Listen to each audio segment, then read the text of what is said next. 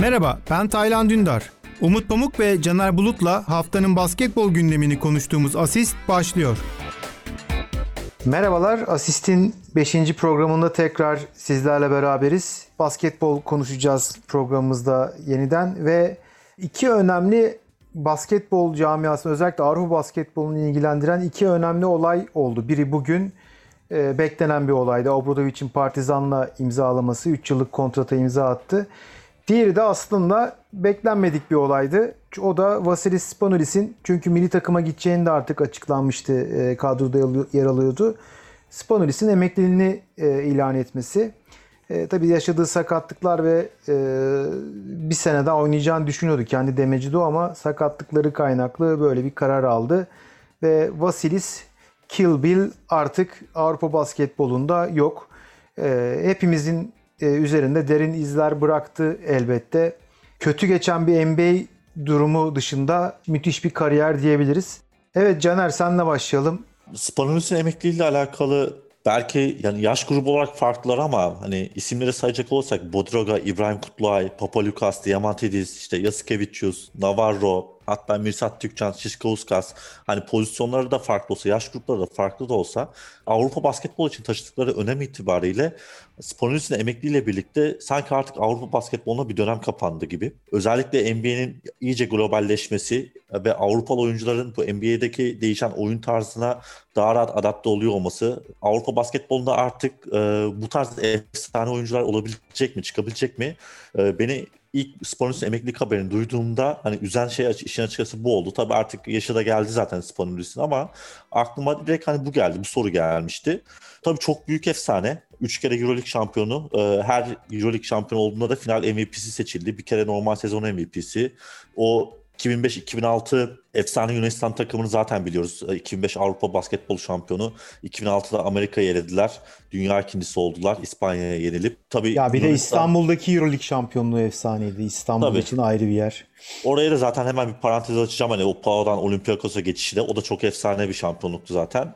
Evet sen de bahsettiğin hani Avrupa basketbol için çok önemli. Zaten hani hali hazırda gelmiş geçmiş e, en fazla sayı ve asist yapan e, oyuncu Euroleague'de Spanulis.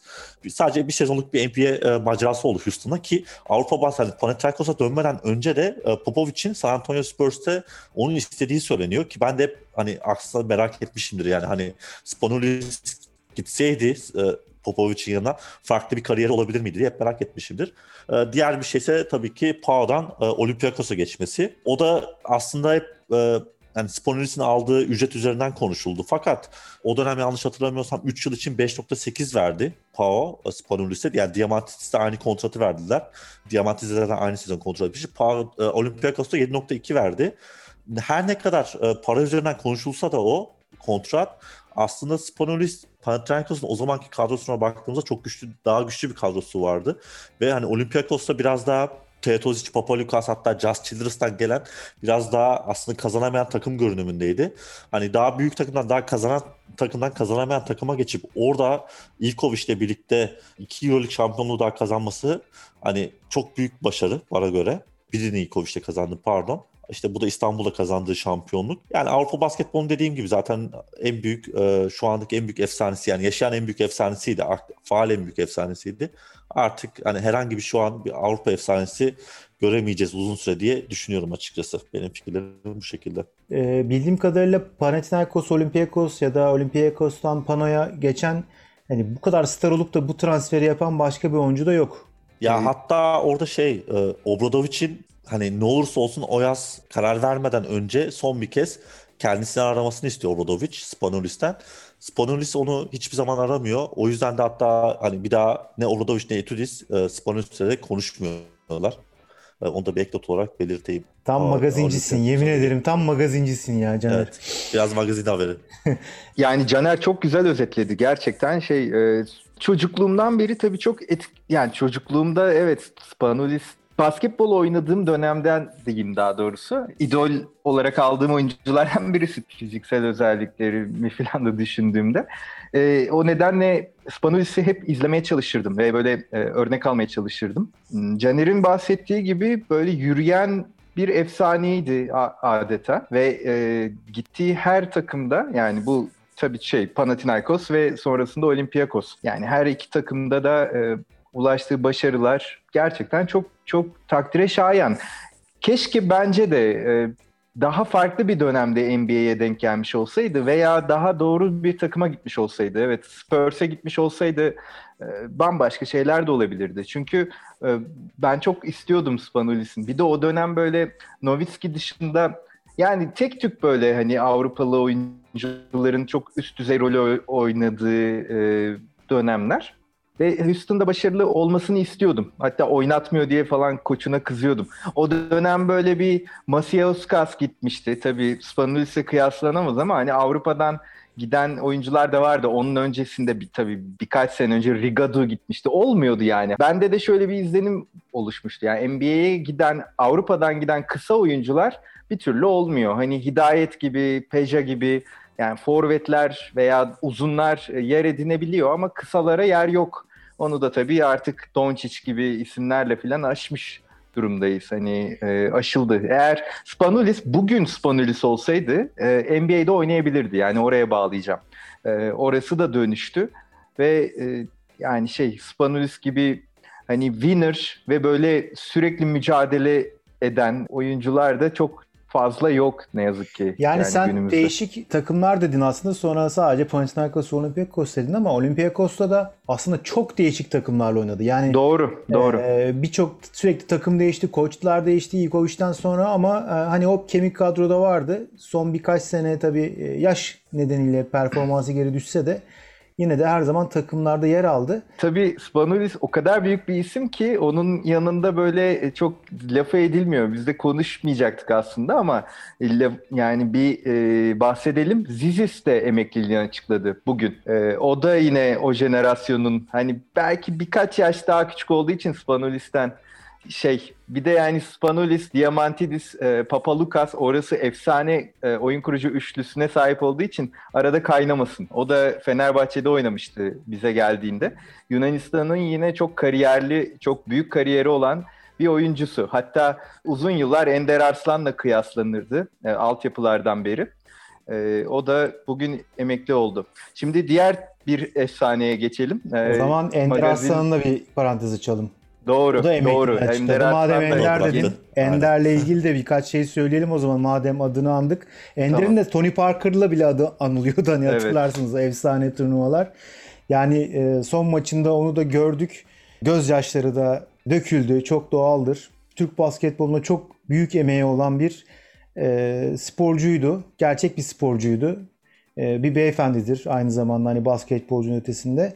E, ona da buradan saygılarımızı iletelim o zaman iletelim. Yani o Efes Pilsen'de parlamıştı e, altyapıdan altyapısından çıktıktan sonra ve yani şey Efes Pilsen'in Efes Pilsen olduğu yine dönemler e, çok güçlü olduğu kadrolarda böyle alttan gelip hani çelimsiz bir oyun kurucu çok ses getirmişti. Hatta onun e, bir İspanya o zaman galiba Tao Ceramica'ydı isimleri. Eski Caja Laboral. Tao Ceramica deplasmanı tabii sonra Tao Ceramica için de oynadı. Oynadı. İşte bir Slovenya Slovenya ya Yunanistan deneyimi var falan. O da böyle şey meydan okuma yani challenge'dan kaçmayan, zorlayan oyunculardan birisi. Doğru bir sürü iyi oyun kurucu arka arkaya emekliliğini açıkladı. Yani Abi Tanyevic'i söylediğine... toparlayan oyuncuydu biliyor musun zamanında? Ben, ben hep böyle görmüşümdür saha e, içerisinde. Japonya'daki o Japonya'da. üçlüğünü Bravo. unutmayalım. Yani şey gerçekten Caner'in söylediği gibi böyle içimiz üzülüyor biraz değil mi? Bir de bize yaşlılığımıza anımsatıyor bu tarz olaylar. Hepsinin kariyerinin başından sonuna kadar izlemiş insanlar olarak bir onlar emekli oldukça biz de vay be diyoruz yani.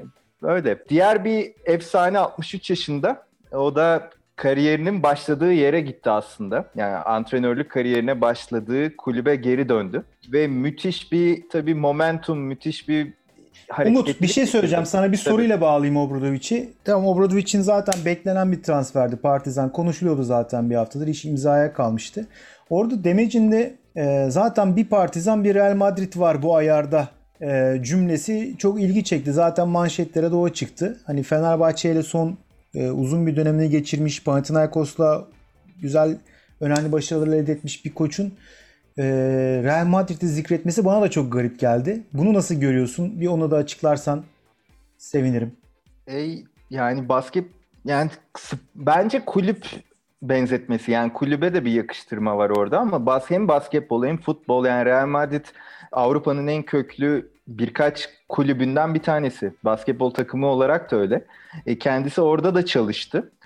Yani tabii niye Fenerbahçe'yi söylemiyor? Diğer taraftan onu da e, yani eskiyse o da eski ama yani Real Madrid şey e, ya Avrupa'daki başarılar, e, Avrupa şampiyonlukları falan orada Real Madrid'le benzet benzetme getirdi ama bence burada ya o zaman Partizan'ı çok... oraya koymaması lazım. Orada bir garip bir çelişki var. Bence Aslında... o başka bir şey ima ediyor ama. Ama bence geldi. şey orada Partizan'ın e, hedef hedefi olduğunu ve Partizan'ın yeniden o işte ihtişamlı günlerine döneceğini e, belli etmek istiyor. Yani orada Fenerbahçe diyemezsin. Yani Fenerbahçe son 5 yılda Avrupa'da çok ses getiren bir takım oldu. Veya hani ama Real Madrid her sene e, ya top yani şey son 8'de ya Final Four'dadır. Hani ve onun öncesinde de öyle herhalde.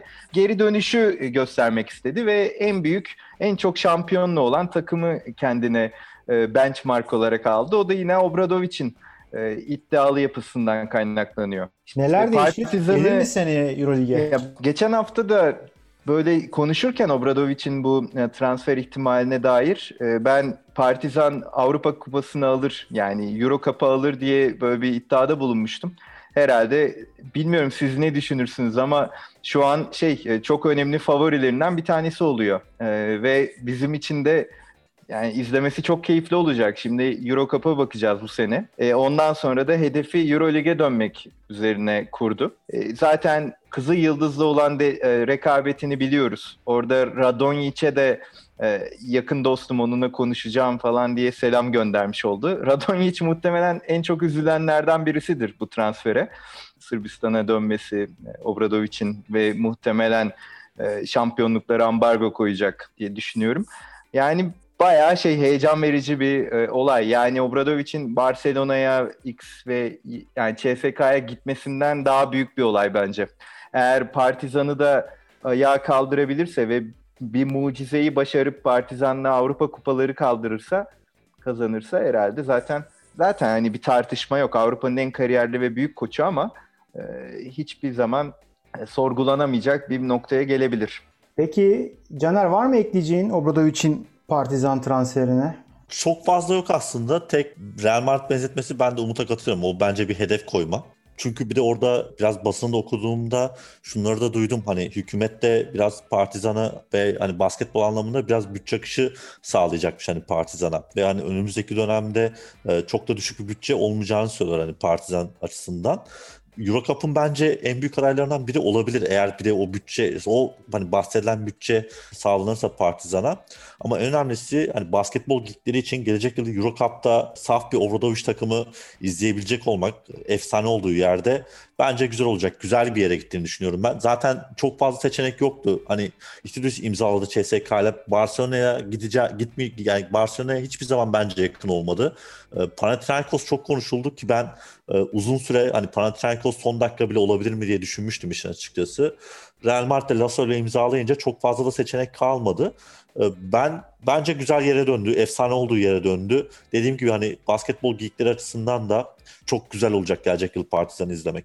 Biz A milli basketbol takımımıza dönelim. A milli basketbol takımımızın kadrosu 12 kişiye indi. Shane Larkin e, sakatlığı nedeniyle kadrodan çıkartıldı. Sadık Emir e, de kadrodan çıkartılarak 12 kişilik kadro açıklandı. Larkin'in sakatlığı tabii ki e, çok etkileyici olacak milli takım üzerinde. Ne diyorsunuz Umut? Yani biz biz e, kadro tahminimizi ne kadar tutturduk? Bir de sonra onu çek edelim bakalım. Valla galiba en az 12'de 9 e, ama Larkin'in çıkacağını hiçbirimiz tahmin edemezdik zaten. Yani o var gibi hesaplamıştık. Olmaması üzdü açıkçası çünkü çok merak ediyordum ben. Yani bu yetenekli genç oyuncularımızın yanında ve de tabii Ersan, bir de tecrübeli Ersan'ın yanında Shane Larkin bu takımı bir iki seviye daha yukarı çık- çıkartabilecek bir oyuncu idi. Ee, ve hatta yani onun için Scottie Wilbeck'den e, vazgeçilmişti. Yani şu anda muhtemelen e, Wilbeck'ine ihtiyacı var aslında e, milli takımın ama e, şu an her ikisi de yok. Ama diğer taraftan da Diğer oyun kuruculara mesela Buğra'nı burada çok övdük. Ee, ne zaman fırsat bulsa e, iyi katkı sunduğunu, özgüveninin ne kadar yüksek olduğunu gördük. Yani müthiş bir fırsat gelmiş durumda onun içinde. Berk aynı hakeza, Doğuş hakeza önemli dakikalar alabilirler, önemli katkı sunabilirler ve bu takımın muhtemelen hücumdaki lideri e, Furkan olacak e, Larkin'in yokluğunda. Yani Furkan tabii Cedi tarafından desteklenecek, Alperen e, yani aslında silah var. Eğer Larkin de gelmiş olsaydı her ne kadar biz onları hep birlikte izlemediğimiz, izleyemesek de e, şunu tahmin ediyordum ben yani şey kağıt üzerinde muazzam böyle bir silahları olan bir takım olacaktık. Şimdi bence eksikliğini yaşayacağız. Ee, dilerseniz biraz şey gruptan bahsedeyim. Yani e, bizim önümüzde iki, iki gün içerisinde maçlarımız başlıyor saat beş buçukta Türkiye saatiyle. Önce Uruguay'la oynayacağız. Sonra da grup finalini Çek Cumhuriyeti, Çekya ile yapacağız. Uruguay'da iki tane eski dost var. Bir tanesi 38 yaşında Esteban Batista. Pırkaçinden sonra e, yine böyle Türkiye pota altını domine eden solak pivot. Sol yani şeyinden sağdan yüklenip solla bitirmesiyle yani hatırlarız hepimiz Karşıyaka'yı da Efes'teki performansını. Diğeri de bu seneyi çok iyi geçirdi. Çok tecrübeli ve kuvvetli bir guard e, Jason Granger. Yani zor olacak. E, o maç da öyle kolay olmayacak. Ama tabii bizi daha çok zorlayacak maç Çekya maçı. Nitekim yenildik. Yani son maçımızı kaybetmiştik onlara karşı. Onlar çok birbiriyle hani biz ne kadar hani diyoruz ya hiç birbiriyle oynamayan takımımız var hiç görmedik hep birlikte diye onlar da tam tersi. Yani ezbere sayıyorsun ilk beşini ondan sonra kimin ne nasıl rol olacağını. Orada da tabii Yasikevicius ile Satoranski bir de Şilp. Yani orada da belli başlı en az 2-3 oyuncu sırtlayacak Çek Çekya'yı. O, o maç çok önemli. Çünkü kazanan e, Kanada'yı finale kadar görmeyecek. Ben Kanada'nın Yunanistan'ı geçeceğini düşünüyorum karşı grupta. Ve Kanada'nın o turnuvanın en güçlü kadrosuna sahip takım olduğunu düşünüyorum. Tabii onların e, takım olup olmadığını bilmiyoruz.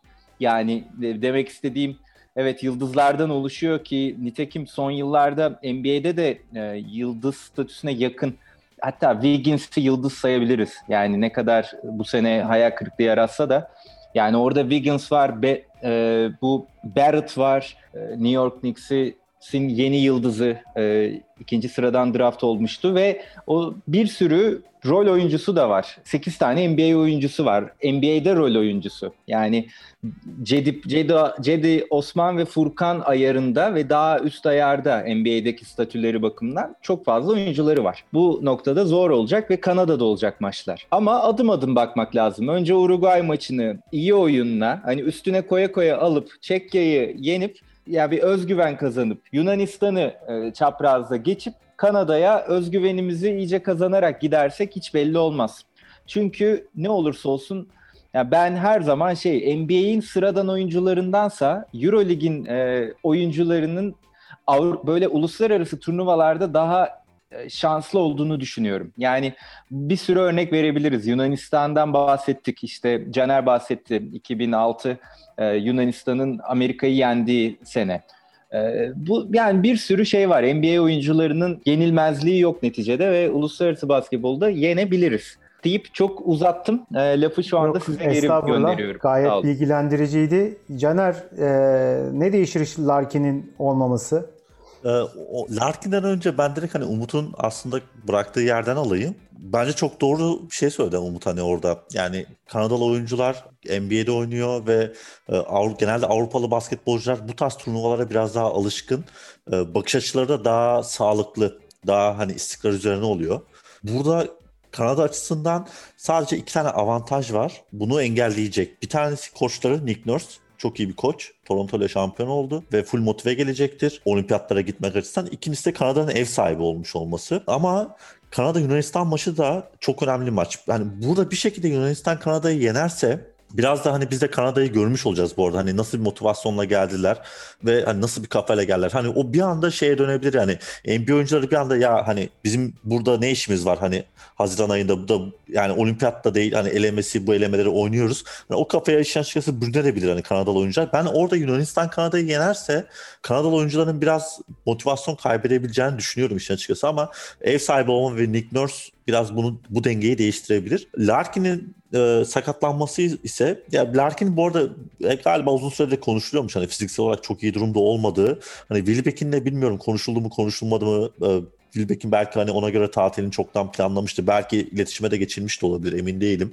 Hani e, geniş kadroda bile o yüzden yer, yer almamış da olabilir. Evet ihtiyacımız var. Bir tane skorer bir oyuncuya ihtiyacımız vardı hani bizim. O açıdan biraz sıkıntı olacak. Hani biraz biz Furkan'ın ım, kötü şut atacağı bir günü kaldıramayabilir hani bizim milli takımımız. Ee, hani gruplarda iki takım çıkacağı için belki hani bir, bir birle bile çıkabiliriz ama diğer maçlar tek maç usulü olacak. O yüzden de özellikle hani gruptan çıkabilirsek Kanada veya Yunanistan'la oynayacağımızı düşünüyorum. Furkan'ın hakikaten formda olması lazım. Onun dışında hani 3 tane oyun kurucu kurucumuz var şu anda. Şehmus, Buran ve Berk Uğurlu. Ben Berk'in gelmeyeceğini düşünüyordum hani tahminler konusunda da. Onun yerine işte Larkin'i düşünüyordum. Yani üçü de aslında biraz farklı. Oyunu farklı gören oyun kurucular bana göre. Ve farklı farklı özellikleri var. Yani bu bizim açımızdan bir avantaj ama bu oyuncuların hangisinin hangi anda hangi hangi e, rakibe karşı sahada olacağını ayarlamak da Orhun en büyük sınavlarından biri olacak bence. Orhun çok iyi bir oyun kurucuydu. Hatta o da bahsettiğimiz hani programın başına bahsettiğimiz Avrupa efsaneleri arasındaki bir oyun kurucu. Hani zamanında 90'lı yıllarda Avrupa'da e, da All Star yapıldığında çağrılan bir oyuncu yani Orhun E, o yüzden de hani bu oyun kurucu ayarlama işinde de ona bence çok iş düşüyor. O biraz daha bizi bence biraz da bizim tabanı ve tabanımızı belirleyecek diye düşünüyorum ben oyun kurucuların. Çünkü oradan Larkin'i çıkardığımızda geri kalan sanki 4 oyuncu biraz daha belli gibi. Hani Cedi Furkan olacak, Sertaç Ersan ve hani Alperen üçlüsü de ikiyi oluşturacak gibi gözüküyor hani şu anda. Ama oradaki oyun kurucu kimi seçeceğiz? Hangi rakibe karşı? İşte penetre ihtiyacımız olduğunda Şehmuz oynayacaktır. Biraz daha üçlüye ihtiyacımız olduğu anda Buğra'nın oynayacaktır. Ama biraz daha top elimizde sete döndüğümüzde Berk oynayabilir gibi düşünüyorum ben. Ee, ilk başta grupları geçelim. Ondan sonra Kanada ya da Yunanistan tekrar konuşacağız. Yani gelecek programlarda iki maçta oynanmış olacak sabah karşı saatlerde. Umarım bizim için iyi bir turnuva olur ve olimpiyatlara gideriz diye düşünüyorum. Ben Peki. çok hevesliyim işin açıkçası. Hani bu, bu takımın o ışığı da biraz görüyorum hani bu takımda ama maçları tabii görmek de lazım. Oynamadan da e, bir şey denilemez tabii. Şehmuz dedik. Şehmuz'dan hadi biraz transfer piyasasına girelim. Şehmuz'un adı hem Fenerbahçe ile hem Anadolu Efes'le e, geçiyor. Hani bir Beşiktaş'ın istediği bonservis bedeli var. Anadolu Efes yenilememiş bildiğim kadarıyla ama Fenerbahçe biraz daha e, yükseltmiş e, barajı. Şehmuz özelinde ne olur? Gitmeli mi? E, hangi takıma gitmeli? Sizce daha doğru tercih olur? E, Umut ve ondan e, yola çıkarak genel bir işte transferde bu hafta neler oldu? Biraz değinirsen sevinirim.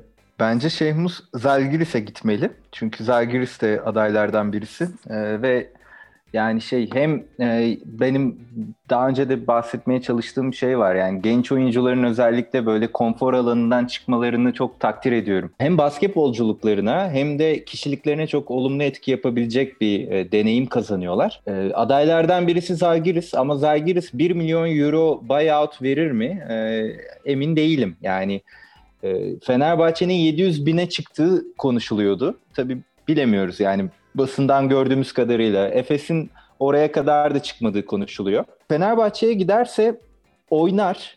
Oynar da ana parça olamayabilir. Yani Eurolig'in e, özellikle o iki takımda Anadolu Efes ve Fenerbahçe'de. Şimdi Zalgiris Grigonis'i kaybetti. Yani Zalgiris'in bir kadrosuna baktığımda geçen de Şeymus haberi çıktığında sanki Şeymus bur- or- orada e, 20-25 dakika belki yani 25-30 dakika oynar mı diye düşündüm. Belli olmaz. Bir de biliyoruz yani Litvanya atmosferi, Euroligi Litvanya'da oynamak enteresan olur.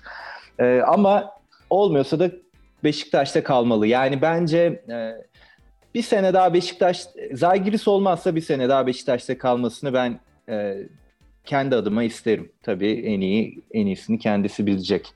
Oynayabileceği takıma gitmesini de e, yani konuşsak şurada sohbet etsek e, öyle birkaç cümleyle daha iyi olabileceğini söylerim. Çünkü çok fazla örnek var. Zamanından önce gidip birkaç sene kaybeden çok oyuncumuz oldu. İşte Mete Canlar, e, şu an bu, bu sene işte Tolga olmuyor yani kimisi. Gerçi Ergin Ataman özellikle Beşiktaş maçında 30 sayı 30 küsür attığında Efes'e karşı e, playoff yarı finalinde tutamadık, savunamadık demişti. Ama Euroleague şampiyonluğu hedefinde olan bir Anadolu Efes e, Şehmus'u ne kadar oynatır orayı bilemeyeceğim. Şehmus'tan yola Metecan çıkıp... dedin. Metecan'a gel. Metecan'ın Fenerbahçe transferi Evet. gündemde. Metecan daha olgun bir şekilde dönüyor. Hatta yanılmıyorsam bitmiş o transfer. Yani imzalandı mı bilmiyorum ama e, kesin konuşuluyor. Fenerbahçe'ye dönüyor. E, Berkay geçen hafta konuşmuştuk. Berkay'dan istediğini alamamıştı Fenerbahçe. E, orayı upgrade etmiş oluyorlar Metecan'la. E, Metecan da formda geliyor. Gayet iyi katkı sunuyordu Karşıyaka'ya. Milli takımda da öyle e, önemli katkıları olmuştu. Bence rotasyonda oynayacaktır Metecan ama ne kadar oynayacak? Yani onun için bir eşik aslında. Yani Euroleague'de kalıcı olabilecek bir oyuncu mu olacak yoksa böyle gidip gelecek mi? Hani Karşıyaka seviyesine mi tekrar dönecek? Ee, orayı deneyecek ama bu sefer daha olgun ve daha tecrübeli halde gittiğini düşünüyorum Fenerbahçe'ye. Fenerbahçe takımı neredeyse sil baştan yapıyor. Yani belli başlı oyuncuları tuttular. İşte bahsettiğimiz gibi Veseli'yi tuttular, Dekolo'yu tuttular, Pierre'i tuttular. Şimdi başarılı olmayan oyuncuları da gönderdiler ve aslında şu anda şey hani kadronun daha güçlendiğini görebiliyoruz kağıt üstünde en azından. Bir de daha e, birbirini tamamlayacak oyuncuları alıyorlar. Polonara'yı da alırlarsa ki çok yakın gözüküyorlar. E, çok iyi oyuncuları olmuş olacak. Yani şey birbirini de tamamlayan. Çünkü Pierre'ye Henry'i getirdiler. Onu açıkladılar. O e, her sene üstüne koyan oyunculardan bir başkası. Tofaş'ta biliyorsunuz etkilemişti hepimizi. E, finale çıkarmıştı takımını. Ardından Rusya deneyimi olmuştu. Rusya'da yine Euro Cup'ta önemli bir oyuncuydu. Sonra Euroleague yani gittiği her seviyede kendini kabul ettirmeyi de geç, geçeyim çok önemli katkı sundu. Takımın lider oyuncularından birisi oldu. Fenerbahçe'ye de yani o Lorenzo Brown, e, Alex Perez, onların Kenan muhtemelen hepsinin katkısından fazlasını verecektir. Beklenti o yönde. Sadece çok iyi bir şutör değil yine hani Fenerbahçe iyi bir şutör guard e, almıyor bir şekilde ama o kadar iyi bir savunmacı ki ve açık alanda falan yani Lorenzo Brown'dan daha çok daha üstün özellikleri var her anlamda. Ee, iyi olacağını düşünüyorum. Fenerbahçe e, özetle güçlendirdi kadroyu. Efes koruyor. Ee, orada çok konuşacak bir şey yok. Serhat'ın, Sertaç'ın özür dilerim e, şey transferi dışında. Onlar o Barcelona'ya gitti. Kontrat yenilemeleri oldu Efes'te. Anderson, evet. e, Yiğit'in kontratı yenilendi. Musa'nın kontratından çıktılar. Zaten hiç oynamadı. Neredeyse Doğru. Boş evet. geçirdi. Başka haftada gündemini oluşturan transfer aklına gelen önemli bir şey. Çok da fazla gündem olacak bir şey olmadı. Türkiye'de çok fazla yok. Ee, Bologna üzerinde konuşuyorduk. Djordjevic ne olacak diye. O gitti ve iyi bir koçla devam edecekler. Scariolo'yla. Ee, Bologna iyi konuştuğumuz için şimdi aklıma geliyor. Çünkü bir yandan da şeyi düşünüyordum konuşurken. Acaba hani Partizan, Obradovic, Teodosic'le falan çalışmak ister mi? İster tabii de e, bütçeleri yetmez tabii. Onu düşünürken aklıma geldi. E, Euroleague'de transferler oluyor ama onu e, yaklaşın yani haftalar ilerledikçe özetleriz. Ben de Şehmuz'un çok yani zor bir karar işin açıkçası. Şehmuz büyük, büyük ihtimal gitmek çıkmak isteyecektir hani Beşiktaş'tan. Yaşı itibariyle 23-24 yaşında olacak hani gelecek yıl. Euroleague oynamak isteyecektir diye tahmin ediyorum. Zalgiris de Kalnietis'i geri getirdi. Ee, yanlış bilmiyorsam hani orada Kalnietis'le rekabete girebilir eğer Zalgiris istiyorsa. Ben duymamıştım hani Zalgiris'i bugün Umut'tan duydum ama Zalgiris orada iyi bir seçenek olabilir. Hem de bir basketbol ülkesine gidecek. Bu tarafta ise yani Efes'te sezona kötü başladığı bir senaryoda Euroleague şampiyonluğu hedefleyen Efes'te bir anda süreleri azalabilir. O biraz zor bir duruma getirebilir onu. Tutku haberini ben de e, haftaya çok okuduğumda işin açıkçası heyecanlandım. Bir de gene aynı muhabbet olacak ama hakikaten de yaşlandığımızı hissettim. Hani artık bütün kariyerini gördüğümüz bir oyuncunun ki aranızda en geç benim yani ona rağmen. Hani bütün kariyerini bildiğimiz bir oyuncunun artık bir koç olarak görecek olmak E, heyecanlandırdı beni. Ama yeni bir koç, hani genç bir koçun da lige dönüyor olması, lige geliyor olması, e, Tutku gibi basketbol zekası çok açık ve hani çok da aslında iyi de oyun kurucuydu Tutku açık. E, belki çok üst seviyeye gelmese bile hani ligimize uzun yıllar istikrarlı bir şekilde oynadı. Onun basketbolu anlayışı nasıl olacak merak ediyorum işin açıkçası. Yani kısa bir dönem aslında Tutku A takım antrenörlüğü yaptı e, Bursa'da. Ama o kadar kötü bir döneme denk geldi ki böyle 7 tane filan oyuncusu kalmıştı Covid'den dolayı. Yani böyle e, o yüzden Caner'e katılıyorum. Aslında ilk defa geliyormuş gibi olacak. As, yani her ne kadar birkaç maçta olsa e, bir A takım şey baş antrenörlük deneyimi kısa da olsa oldu ama e, şu anda şey bence o da oradan öğrenerek e, geliyordur. Ve Tutku bence basketbol zekası muazzam bir oyuncu. Pick and roll uzmanı. Ondan sonra e, yani Türkiye'de Kör nokta pasçısı çok iyi. Tabii tabii yeteneğiyle böyle ağzımıza açık hayre, bizi hayretlere düşürecek kadar yetenekli ülker performansı filan. Umarım iyi de bir koç olur. Çünkü Serkan Erdoğan mesela iyi bir koç olma yolunda ilerliyor. Üzerine koyuyor. O da Bursa'da çalıştı. Ee, onun da yani tutkuyla hatta zaten onlar uzun yıllar birlikte hem oynadılar hem çalıştılar. Muhtemelen Ender koçluğu seçerse Ender iyi bir koç ol, olma potansiyeline sahip. İşte Kerem Tunçeri yöneticiliği seçti. Orhun Ene e, hakeza iyi bir koç. Ufuk Sarıca yani e, aslında şey çok güçlü bir basketbol havuzumuz var, geleneğimiz var. Yani bu oyuncuların da koç olarak ve yönetimde kalmaları çok hoşuma gidiyor. Bununla beraber işte şu anda milli takım yardımcı antrenörlerinden Mehmet Okur'un e, bu yola girmesi e, ve onun bir de inanın çok yüksek bir uluslararası deneyimi var. Yani onun açacağı kapılar da farklı olacak. Vizyonu da muhtemelen çok daha geniş Mehmet Okur'un. Yani evet tutku anlamda beni de heyecanlandırdı. Bir parantez açmak istedim sadece Caner'e ek olarak. Süpersin. NBA'ye geçelim ama NBA'de de hadi bir transfer haberiyle başlayalım. NBA playofflar oynanıyor, yarı finaller oynanıyor ama e, Jansi Billups transferini açıkladı. Artık bir head coach olarak göreceğiz. Caner ne diyorsun? Ve buradan playofflara geçelim. Clippers kaybediyor. Hı hı. Phoenix 3-1 önde. Chauncey Billups'ın yardımcı koçu olduğu takım o da. Evet aynen hazırda. öyle. Ya geçen hafta Portland'la alakalı zaten Chauncey Billups'ın da ismi çıkmıştı. O da bu arada tabii hani yani oyuncu kalitesi olarak karşılaştırma yapmıyorum ama hani bulunduğu konum itibariyle hani ya da işte dönem itibariyle işte tutkuların vesaire hani oynadığı dönemde o Detroit takımının hani ya Mehmet Okur'un takım arkadaşı demin. Evet Mehmet Okur'un da takım arkadaşıydı. Bildiğimiz işte özellikle o sert Larry Brown Detroit takımının oyun kurucusuydu.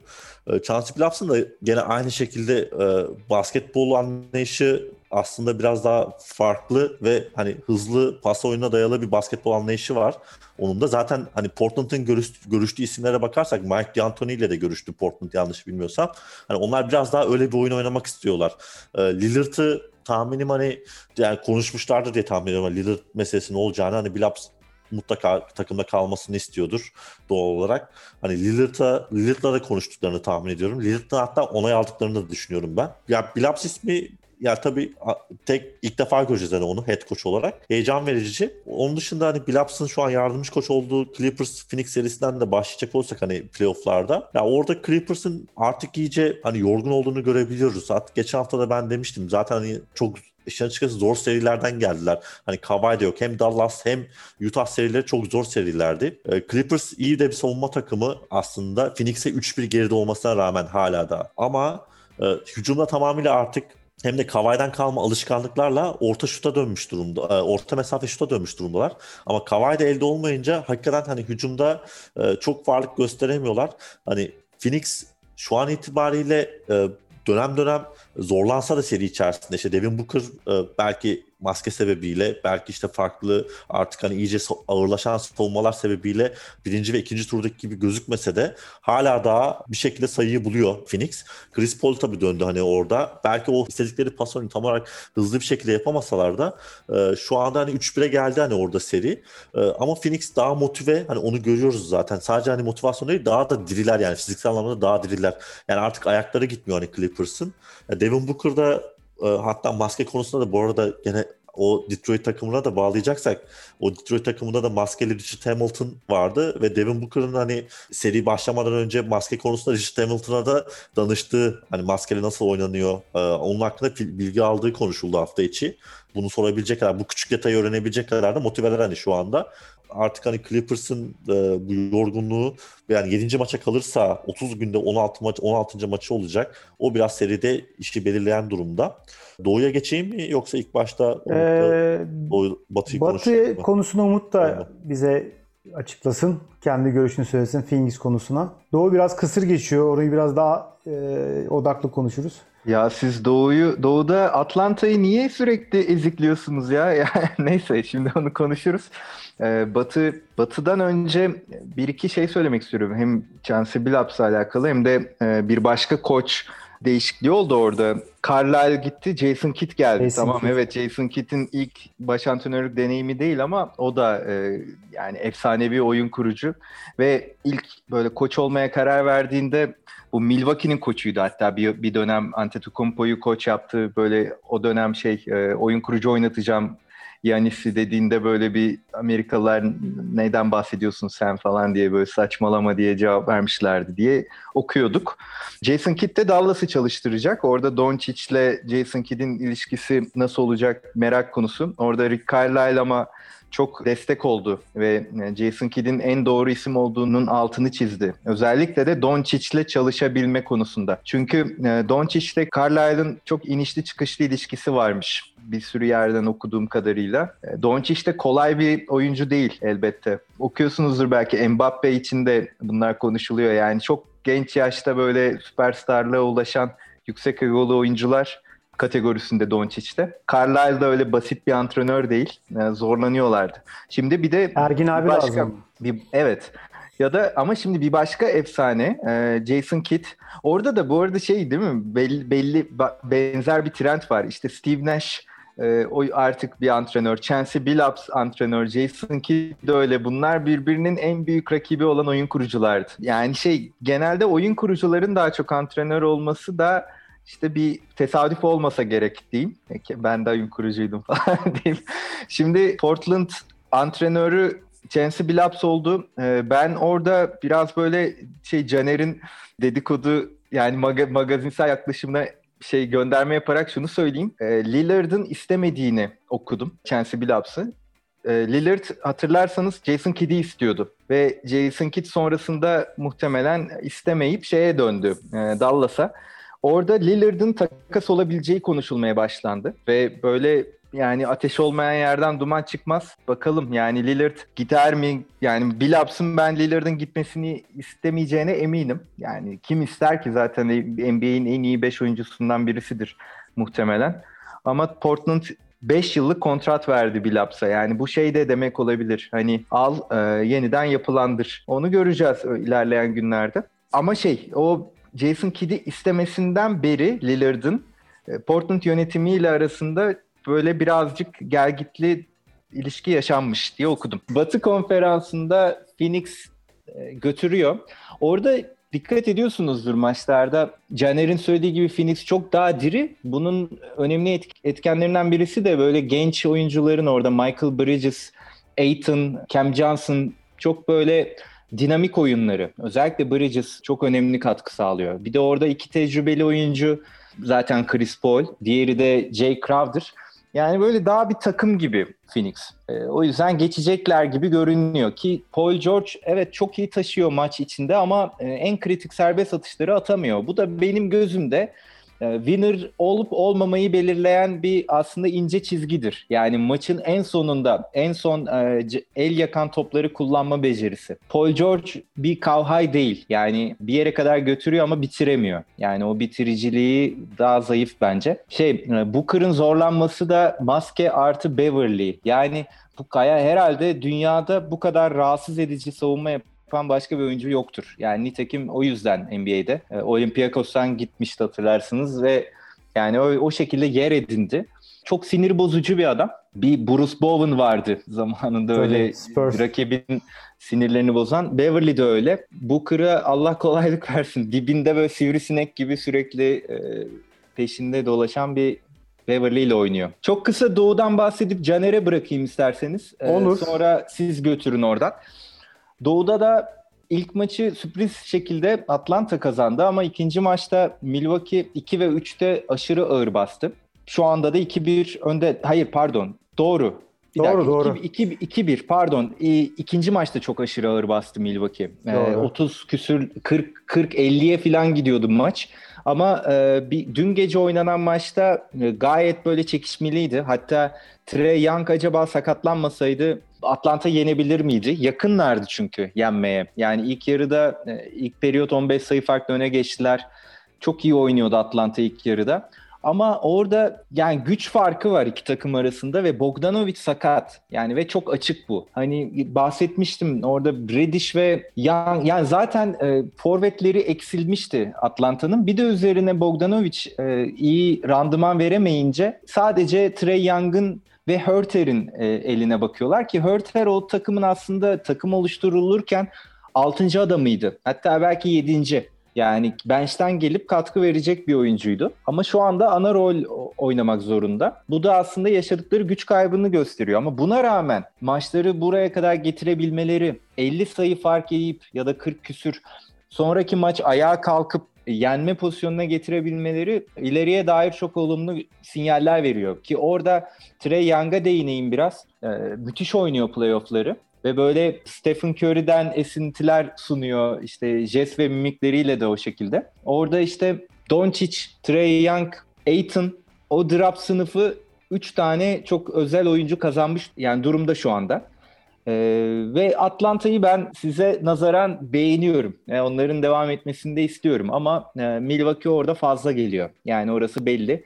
Ve de my man Drew Holiday son maçta iyi şut atamadı ama e, Milwaukee'yi e, geçen seneden çok daha iyi konuma getiren oyuncu bence. Yani orada Uhu rolünü oynadı. İşte Middleton, e, Brook Lopez onlar geçen sene de vardı. Bu sene de iyiler. Ama şey e, hem çok iyi bir savunmacı hem egosu olmayan bir yıldız. Drew Holiday orada parçaları bütünledi.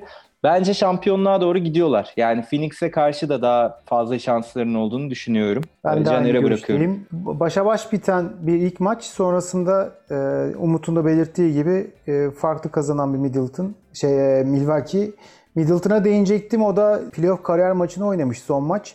Gerçekten de çok formda. Sen nasıl görüyorsun seriyi? Milwaukee. Ben de direkt- Ben de aynı şekilde Umut'la aynı şekilde düşünüyorum. Şampiyonluğa gider gibi bakıyorum. Onun bir seri belli olsun hani e, The Finals belli olsun. Tekrar Belli belli. Caner'cim ben söylüyorum.